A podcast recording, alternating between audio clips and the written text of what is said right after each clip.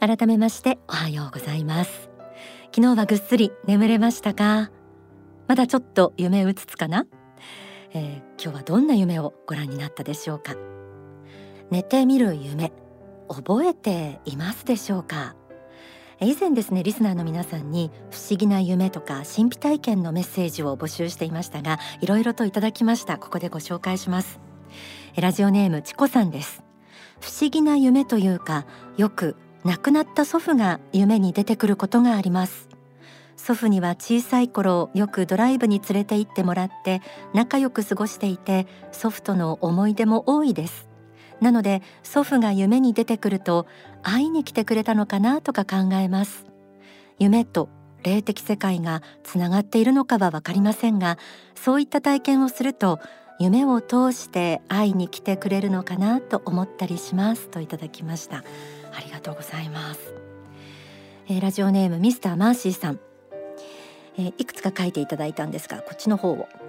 高校3年生の頃自室で眠っているのに居間で空中を左右に揺れながらあぐらを組んで回っていたり幽体離脱ですが夜眠っていると家の屋根を越えて家の上空をどんどんと上がっていってかなり上がったところでこれ以上上がっていくと家に戻れなくなるのではと思ったところではっと目が覚めたという経験もありあれは何だったのかなと今でも不思議な感じがします。といただきました。え他にもですね佐賀県の河内和幸さんありがとうございます。え排泄物の夢を見ると仕事やお金が入ってくるとかあります。ほう。あとこんな方もいらっしゃいます。ラジオネームひろみかんさんです。えー、たくさん書いていただいたんですがこちらを選ばせていただきました。木々が生い茂っている自然豊かな場所を歩いていたら空から丸い黒い球体かっこ UFO が目の前に降りてきました。眺めていたら丸い球体の扉が開いて中から顔がキューピーちゃんで頭に角が生えていて体が馬のような四足歩行の生命体が出てきました。その球体の周りを走り回っており特に何もされませんでしたがかなり不気味でした。かっこ笑いといただきました。この方の夢のバリエーションもすごく多くて。いやあの選ぶのが難しかったですけどありがとうございます。本当にあのお聞きになっていてこう自分の今思い出した夢とかもねあるんじゃないかなと思いますけれどもまたあの引き続きこんなえー、夢の体験メッセージお待ちしています。今日の天使のモーニングコールのテーマはこの夢です。身近な夢という観点から霊的真実をお伝えしていきます。不思議な夢といえばですね有名人でも多くのエピソードがあります。例えばビートルズのポール・マッカートニー。夢の中で聞いたメロディーが曲になったというのがあの名曲イエスタデイだそうです。それから鎌倉幕府を開いた源頼朝の妻北条政子。この方は妹の見た吉夢、まあ、良い夢ですね。これを買い取って源頼朝の制裁になったということです。古事記とか日本書紀でも夢で信託神の託戦ですね。これを受けるという話も多いです。夢が霊的なメッセージを受け取る場になっているのでしょうか。大川隆法総裁は夢の種類には2種類あると述べています。一つは前日に経験したことや体験したことが原因になって空想的に繰り広げられる夢。ではもう一つの夢とは何でしょう。人間の霊的真実と絡んで書籍霊界散歩にはこのように説かれています。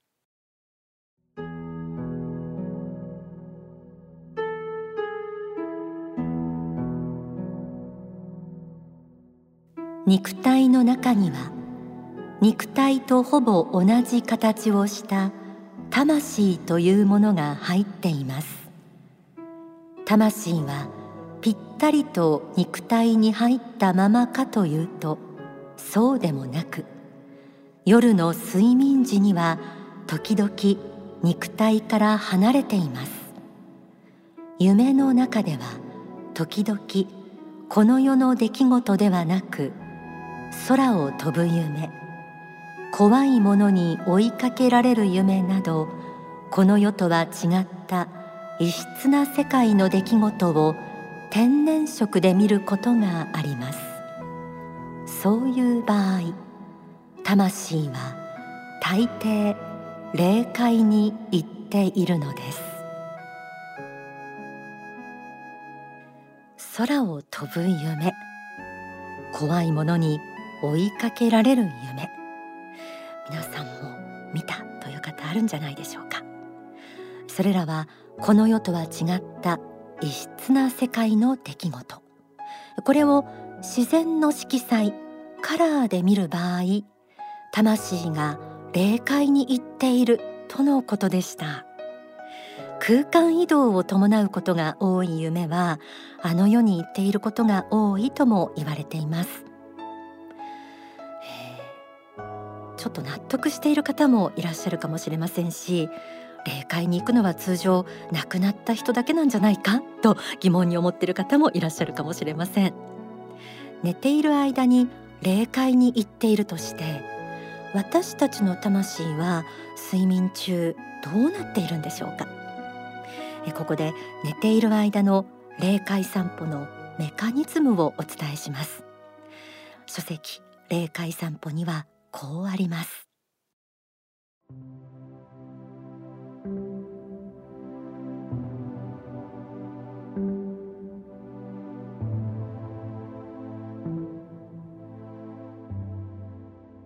すでに死んだ人と生きていて魂が抜け出した人との違いは何でしょうか？それは生きている人の場合は魂と肉体の間に霊視線というものがあることです。霊視線は昔の言葉では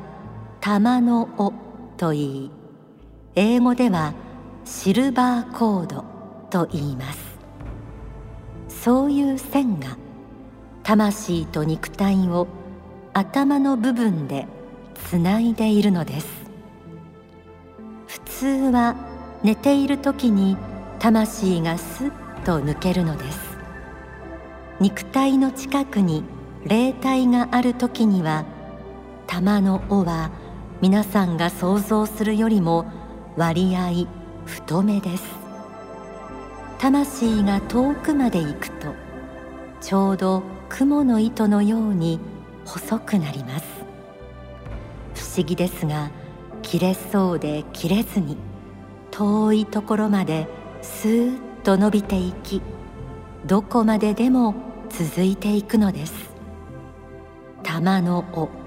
シルバーコードがつながったままで大勢の人が睡眠中に肉体を離れて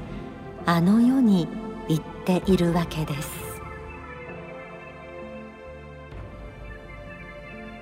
幸福の科学の教えでは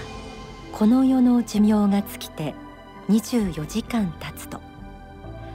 肉体と魂をつなぐ霊視線玉の尾が切れて霊界に向かいます。しかし睡眠の間はこの霊視線がつながったまま霊界に行けるとのことでした。霊視線は伸び縮みして太さも変わるんですね。また絡まってもつれたりすることはないということです。今日は夢をキーワードに霊的世界についてお伝えしています。ではここで大川隆法総裁の説法をお聞きください、えー、睡眠取らなくてもいいならどれほどいいだろうか。いわゆるナポレオン睡眠っていうのがあって3時間睡眠とか4時間睡眠でやれると活動時間が増えるので多くの仕事ができるように錯覚になるんですね。そしてそういうナポレオン睡眠の実際それに従ってやってて頭フラフラでねクビになったなんて人もいるんです。私が読んだのでも最近ナポレオン睡眠っていうのを始めて3時間でも疲れないって言ってバリバリやってて1か月ぐらい試合見るとだんだん朦朧としてき始めてチョンボが多くなるんですね。そしてあクビになっちゃったっていうのも聞いたことがあります。そんな人いるんですね、えー、だからこれも極端に走ったんですが睡眠ということの意味が分かってないんですね。睡眠の意味。この睡眠の意味っていうのはこれは私たちっていうのは睡眠中にね往々にしてこの肉体から霊体が離れて実在世界に帰っているんです。この実在世界の中には天国も地獄も両方ございますが帰ってるんですね。でこれは里帰りの現象であるし私たちが霊的存在であるということを忘れさせないためにもそういう習性をつけてあるんです。これは死んでからあと困らないようにするためにそういう経験をずっと積ませるようにしているんですね。それともう一つは私たちの肉体は食料によって養われますが私たちの霊体そのものは実在界にあるところのエネルギーですね。この霊界エネルギーによって養われているんです。この霊界エネルギーは一部は食物を通して入ってくることもあります。食物になったものの中いわゆる動物の肉とかあるいは植物ですね。食べ物穀類とかミルクとかいろんなものの中にはもともとはこれは生命エネルギーが入ってますから一部分はもちろんそちらからも吸収していますがこれだけでは冷体エネルギーとしては十分ではないんです。必ずガソリンを補給するように実在界のエネルギーを受けないと霊的に生きていけないんですね。それは人間が精神的存在である以上そこから抜け出すことはできないんですね。肉体だけならば食べ物だけ食べとったらいけるんです。本当にいけるんだけど平均8時間と言われるあの長い時間の睡眠が必要だ。機械でも8時間も休ませるっていうのはあんまりないでしょうけどもそれだけ休ませないと持たないっていう機械っていうのはこれは別の意味がそこにあるわけですね。この睡眠ということによって実在界のエネルギーを得ている。本来やっぱり肉体になって宿るのはほんの一点ですからね。長い長いテンションの過程で肉体になるのはほんの一瞬です。それ以外は長い長い霊で生活があるんでこちらを忘れないようにするために大事なことなんですね。お聞きいただいた説法は書籍超絶対健康法に収められています。ではここで一曲お送りします。タイトルは夢判断歌は大沢美也子さんです。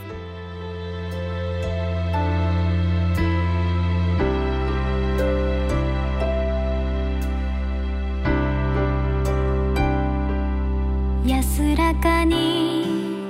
眠れる日々はそれだけで幸せだ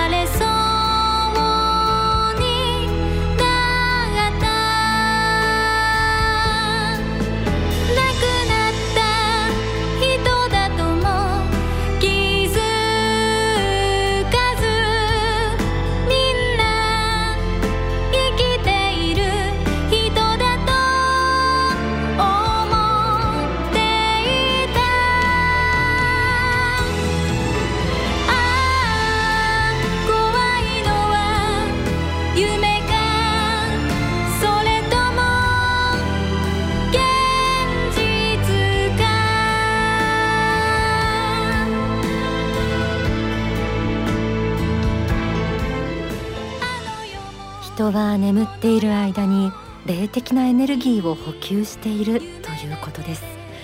そうすると睡眠の必要性が十分理解できるという、まあ、説法を聞いてそう思った方いらっしゃると思います。永遠の生命の中で霊感を忘れないためある意味夢を見ることはあの世があることの一つの実証なのかもしれません。そして霊的世界を垣間見ているあなたもある意味霊能者なのかもしれません、えー、今日の番組通して人間って本当に霊的な存在なんだな。本質は魂の方なんだなって分かったという方もいらっしゃると思います。お送りした曲は夢判断。作詞作曲は大川隆法総裁。歌は大沢美也子さん。8月27日公開予定の映画の主題歌にもなっています。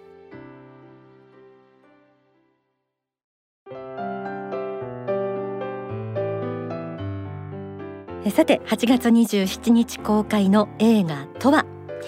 これはですね映画のタイトル夢判断そして恐怖体験へと言います。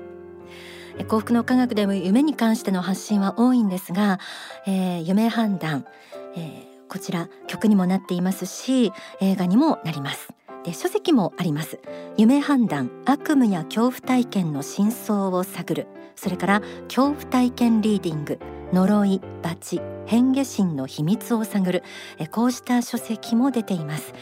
これらの書籍は8月27日公開予定の映画夢判断そして恐怖体験へこちらの元にもなっています。